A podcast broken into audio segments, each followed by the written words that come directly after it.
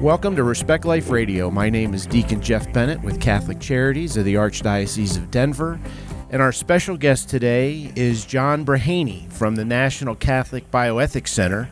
He's the Director of Institutional Relations, and we'll be talking today about reproductive technology and the church teaching on it. But I thought, first, John, one, I want to thank you for uh, coming on this morning and, and let you tell our listeners a little bit about the National Catholic Bioethics Center. Sure, uh, and thanks for having me on. It's great. You know, the National Catholic Bioethics Center has been around for almost 50 years. We were founded in the year 1972, and that was a year before Roe versus Wade, and it was one year after the term bioethics was invented. You know, people had basically they had dealt with a lot of dilemmas about the dignity of human life and even emerging technology, but things really reached such a head in 1970 71 that they had to invent a whole new term. The National Catholic Bioethics Center was founded to be a resource uh, for the church, for Catholic healthcare, for Catholic healthcare professionals, and it's it's been doing that work ever since. We've got three principal activities we engage in: education, publication and consultation, and we serve a range of audiences with, with each of those things. We have a certificate program in healthcare ethics that if anybody, a healthcare professional or lay man or lay woman is interested in, they could do that. But we also educate the U.S. bishops every two years in a special conference. Uh, we publish a monthly newsletter and uh, a very uh, thick and substantive academic quarterly uh, uh periodical. And finally, we consult, uh, we do everything from answer any bioethics question uh, 24 7 365 by phone or email. We also work with Catholic healthcare institutions when they have complex problems. Uh, so we're doing a, a, range of those activities. It's very rewarding, and the bioethical challenges don't go away. So uh, they just seem to get more and more uh, complex and numerous as we go. Yeah, just when you think you've heard everything, you read another story or, or an article, and you're like, "Wow, I would have never thought about that." Yeah, yeah. I mean, just uh, just last week, I think there was news out of Japan that they're going to uh, create a whole new level of what's called a uh, a chimera, kind of a combination of cells of human beings and I think it was rats. Uh, so anyway, yeah, the technology uh, just keeps getting more and more powerful, and then I suppose in the area of culture you know, we don't see our culture here in the United States or or even around the world getting more and more Christian over time. In some respects, it seems to get more secular or or, or to spin further out of orbit of some of our most important foundations.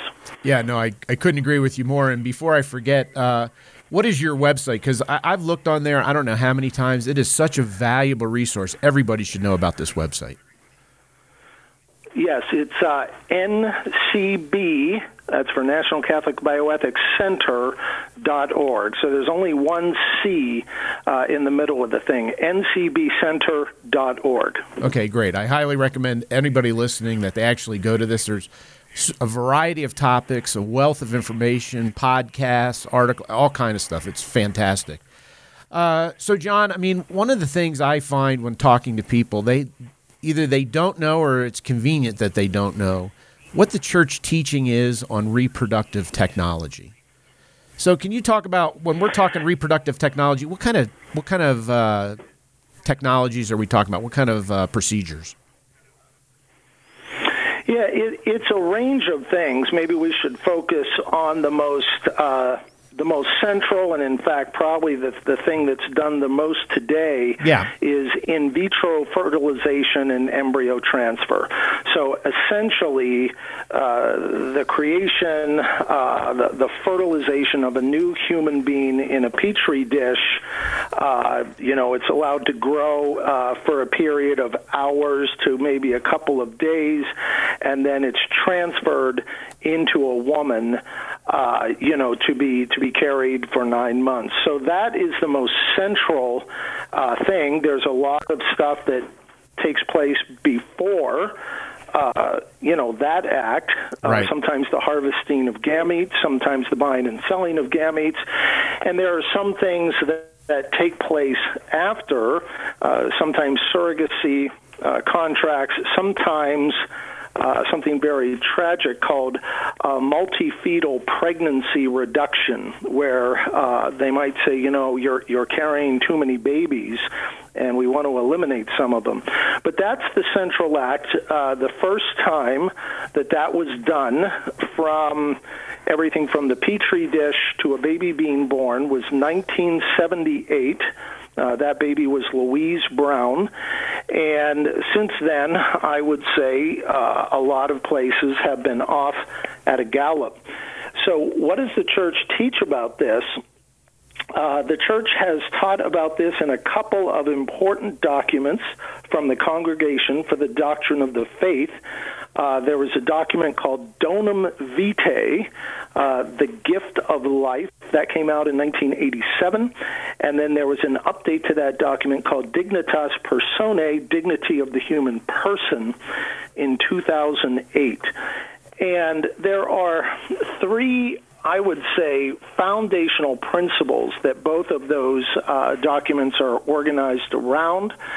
And then, based on these principles, there's a way to evaluate uh, the things that people are doing, the options that people are being presented with. But uh, those th- those three principles are first that there is an intrinsic connection between marriage and the transmission of human life. So the first thing is that procreation should take place only within marriage. Second, and this goes back to the church's teaching on contraception and sterilization, which of course the church has had to address that for centuries longer than it's had to address um, uh, reproductive technology. But the principle that the church developed as a result of centuries of reflection uh, on that topic is that the unity, there are two meanings in marital love, two profound dimensions to marital love the unitive. Uh, dimension and the procreative dimension, and those two should never be uh, artificially separated by anybody. You know, there's that saying from Genesis, what God has joined, let no man divide. And of course, that applies to marriage itself, but the church would say that applies to the, the, to the two meanings of the marital act. And the third principle is the dignity of the human child. Each and every child should be treated as a person. Each and every, I guess, maybe to make the point clear, I could see embryo, fetus, you name it, should be treated with the dignity of a human person and never as a product. So, with those um, three foundational principles, then the church addresses uh, a fairly wide range of technological options. Well, and so people really need to know if it if it's assisting the marital act, not so big a deal. You, that's because you kind of need a litmus test but if you're replacing the marital act by science and that kind of stuff, that's a definite. You're going against church teaching. That's correct, and and it is uh, a serious matter. You know, uh, there, there's a saying that the corruption of the best is the worst. Um, you know, we know that uh, when something is very powerful, uh, if it gets misused, it causes even more problems. You could take, uh, you know, nuclear technology, which could be used for uh, power, the bomb, or other things, but when it's misused, it has the potential to do great harm. The ability to bring a new human life into existence to procreate, to cooperate with God.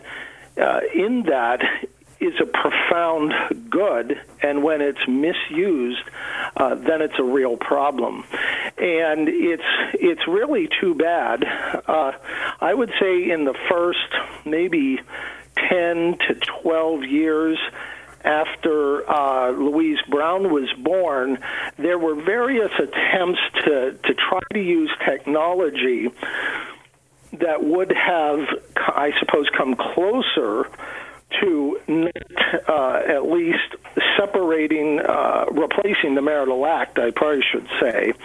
Uh, but pretty much all of those have been abandoned now. So if a couple goes to a a reproductive clinic, it's pretty much going to be IVF and embryo transfer. I mean, that's that's done 98, 99 percent of the time. Yeah, and so people view children basically as their their right to have children, and they can do whatever. It's almost like uh, you know going to the store. I'll order what I want and I'll get what I want. They totally disregard church teaching, but at the at the demise or actually at the detriment to their to their children. I was looking online. There's actually a support group from for children who came from anonymous sperm donors. There's, there's a lot of things I would say that that the market does that feeds uh, certain kinds of behavior. So, uh, I think you know this is interesting when you look at the infertility rate in the population. Uh, it's come down a little bit, but it's ranged anywhere from 12 to 15 percent. To the extent we've really measured it over the last, uh, say, 40 to 50 years, I think, you know, I, think in decades or hundreds of years ago, uh, people didn't measure it, but 12 to 15 percent, and there are different things that feed into that. Unfortunately, some behaviors that our society encourages. Uh, feed into that infertility rate. I mean, one thing is the delay of childbearing. You know, people say, well, we have to wait till we get married. You know, we got to wait till we each have our, our jobs and our home bought and all that stuff. And then we have to wait till we've maybe gotten to know each other and settled down and save for retirement, whatever that is. And then when we're 35 to 40, you know, right now we'll think of having a child. That's one cause. Uh, another cause when people are sexually promiscuous and they get sexually transmitted diseases, uh, that those can scar a woman's fallopian tubes, and you know there's a lot of that around. But when people come to a clinic and they've been trying to have a baby, probably the most important thing on their mind is they they want to have a, baby. There's a deep human desire uh, to procreate. It, it's a profound. Uh, yeah, it's hard to get a deep enough term. It's not just like a, a preference or a want. It's a deep, deep uh, need. Well, God kind of put that in our hearts, right? He put that in. It's part did. of our DNA. He did. And then I would say, and it's a cause of tremendous suffering when they cannot. Uh, and then when they come to the clinic, it seems to me it's then that uh, a variety of things happen that can encourage them or, or, put them in the direction of treating, uh, treating that child like a product you know, the uh, part of this is pure economics. You know, it's very expensive. It's probably I can't remember the latest figure, but twenty to thirty thousand dollars at least for a woman to go through one attempt uh, at IVF, which involves uh, harvesting eggs, preparing her body artificially, all kinds of stuff. It's very expensive. So the the technicians say well, we need to we need to fertilize a bunch of eggs. We need to create a, a number of embryos so we can pick out the best. Some of these can be picked out uh, just by line of sight under a microscope. Some are some are clearly healthy, some are not. Okay, well we'll discard all those. So right there, you know, you have a form of eugenics taking place. Right. Um, that's very important. I think the other thing is no no doctor and certainly no reproductive technician wants to get sued if the outcome is less than desired, right? I mean, what, some of the most expensive lawsuits are when people have babies and the baby has a birth defect. I mean, that's uh, it shouldn't be this way, but often the doctor is going to get sued. Well, no reproductive technician is going to want to, you know, have a reputation for that, so they work on quality control. More recently, I would say and you probably heard about websites like 23andMe uh, and things like that. That you know you can send in your DNA sample and they'll they'll tell you uh, who your ancestors were and things like that. There are very powerful tools out there for genetic analysis. They're getting more and more powerful. They're getting marketed now to IVF clinics so that they can take uh, the DNA from one cell and they can know a lot. And then they're coming to couples and saying, you know, you got to maximize. Wouldn't you like to maximize, you know, your options here? We can tell you about 20 different traits, you know, and they can tell things, uh, odds for eye color and height, and and any number of things. And then they, you know, it's like they tell the couple, hey, it's your choice. And so I would say it's unfortunate because this deep human longing then I would say almost gets channeled through a number of commercial, eugenic, you name it, almost consumer preference uh, filters that that really feed certain decisions in this area. Yeah, I mean it's going to like buying a car. You know, do you want to buy the EX or the LX, and it comes with this or with that? And I think people forget. You know, we, we hear about the you know the harvesting of eggs and you, the eugenics that you mentioned. But first of all, a guy has to go into a clinic, watch pornography, self pleasure himself. I mean, all everything about this is just dirty and wrong. Yeah, that's true. I mean, they they and like I said uh, a few minutes ago, there are things that take place before and during and after. Uh, you know the the the whole process of artificial uh, reproduction or procreation that that add to uh, the central problem. The central problem is. Uh, you know, causing procreation to take place outside the context of the marital act, perhaps outside the context of marriage, and then there are a number of these other factors, as you said, including masturbation, that that just compound the problem. Well, and we have people, and I ha- I haven't read the book and probably never will, but I know Michelle Obama had come out with a book and talks about. I think both of her children were created through IVF, and then you just hear the horror stories of of things that are going on. There was a grandmother about, I don't know, five, six months ago that conceived her own grandchild because her son was in a same sex relationship and wanted a child. I mean, imagine trying to explain to this child all that went into getting him here and how he got here. I mean, just we, you know, people are struggling now with identity crisis. I can't imagine how you explain this to children. Yeah, and I think that case uh, came out of Nebraska, right. you know, of all places. You would think you'd think something pretty weird like that would come out of California, you know, Greenwich Village, right. uh, I don't know where places like that, uh, and yet it came out of, I think, what most people would recognize as the heartland of the country. Uh, yeah, yeah, there there have been a number of these horror stories. You know, two things about what you you tend to get in the media. One, you do get some of these horror stories, if you will, so these crazy things. There's uh, another case that did come out of California, and I don't know, it was winding its way through the courts of where there was about a, a man who was about 50 years old living in his parents' basement, decided that he wanted to be a father, so contracted with a surrogate, you know, bought the gametes, all that stuff so that he could have a child turns out the woman, because when you do stuff like this, and there are efficiencies, so they'll implant a few embryos to try to make sure one survives, she ended up carrying triplets. And then the question was, well, he didn't want triplets. Right. He only wanted one baby, and who do the babies belong to? It. So you could, yeah, a, a terrible, terrible thing. You hear that, and then the other thing you hear, and the media, I think, really feed this.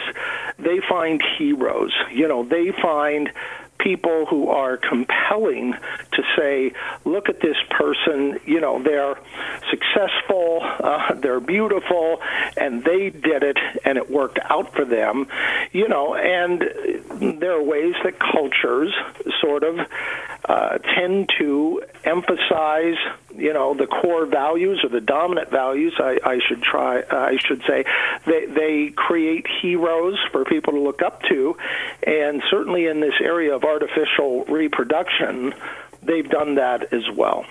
Well, and not not to continue with the stories, but there was one more I just recently heard of a couple on the East Coast who got implanted, uh, ended up having the babies. They were Asian. The babies didn't come out Asian. They messed up and they put the wrong fertilized eggs inside the woman. Then the people whose the children they really were ended up getting the children. So the Asian couple didn't even get the children because they weren't theirs biologically. There's a big lawsuit going on with that. I mean, the whole thing is just messy. But, you know, one of the things we probably need to talk about, just as a reminder, if children are created this way, they still are children of God and they have an innate dignity. There's nothing wrong with the children themselves. It's the process, right? That's correct. You know, there was some debate, I guess, early on that, you know, uh, by some people, I, I think, going way back, you know, do these children have souls? Almost as if somehow they got the soul from the, the mom or the dad or both.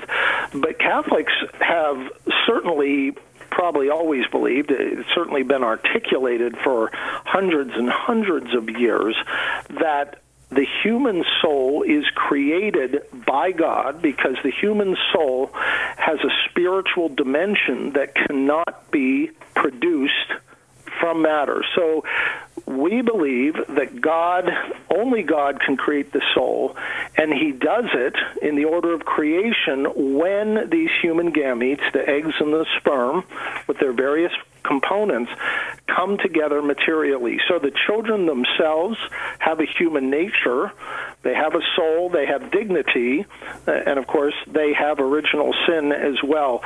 The children themselves are good and innocent, but I think, as you mentioned a couple of minutes ago, uh, they themselves can suffer profoundly.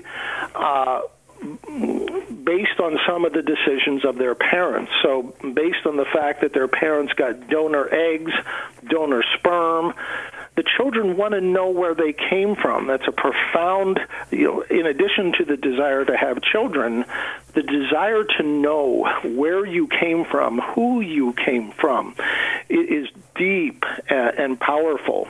And it, does have an effect on who we are. And to put children in the position of not being able to know that uh, at a minimum, you know, can be a source of deep, deep suffering. Well, it really just shows the selfishness of, of humans who decide, you know, it's about me, and you know, we'll worry, we'll cross those bridges when we come there. But we want a child at any cost, and you know, hopefully the kids are resilient; they'll be fine. And that seems to be the uh, attitude of the people that that do these type of things. And I, I, I know they're hurting; they want it, but there's ways to help uh, facilitate uh, through some, some, some drugs and those type of things uh, to help that when they do partake in the marital act, there's a greater chance of success. But it's just sad that uh, we have such disregard for children that we think, you know, we can do whatever we want. Yeah, no, I think you said something important there uh, a second ago when when you said there are ways to help some people, not, not every last person, but to help many, many people who have turned to IVF. It's it's not always necessary. It's not only it's not the only option. There are people out there doing some very good work. They've been doing it for decades to understand human fertility and to work with it, to cooperate with God, to, to in a sense, try to heal the body, not replace the marital act, uh, and to help people to have children. I, I think probably the center uh, that has done the work and has trained a lot of doctors is the Pope Paul VI Institute uh, in Omaha, Nebraska. Dr. Thomas Hilgers has worked for, I think it's now, yeah, it's probably about 50 years uh, as a as an OBGYN and as a as a doctor, as a scientist, as a researcher, uh, to understand and address uh, factors that contribute to infertility. If it's scarring uh, of tissue inside the woman, he's invented surgical repairs. If it is the body being out of balance, uh, especially with regard to key natural hormones like estrogen and progesterone, to, to be able to supplement those to increase a woman's chance of carrying uh, a baby to term. Hilgers has trained a number of physicians, and, and they're out there in places uh, doing this good work. And it's very important for people to know that that there are other answers than what has become a very standard model of science taking over and sort of saying, okay, uh, you know, you you do what we tell you. We'll go back to our laboratory, and we will produce, you know, what you want, what you pay us for, and so on. There are alternatives, and people should know about them uh, and seek them out. Well, we're down to the last 30 seconds or so. I can't believe it's gone this fast. How can people find out more? Talk to, uh, mention your webpage again because people can find out much more on this topic and many others. It's ncbcenter.org. So I, I encourage people to um, to look that up. I encourage them to check out the Pope Paul VI Institute. That's Pope Paul VI for the Roman uh, numeral six, popepaulvi.com, and um, you know. I think many people are touched by infertility. I hope Catholics can provide both a witness to the Church's teachings and a suggestion about where to find good alternatives. Well, thanks, John. I appreciate your time. I mean, it's such an important topic that people just don't hear about enough to know the church teaching right from wrong and be able to make a moral decision on this type of thing. I appreciate you taking your time this morning. Thanks a lot. My pleasure.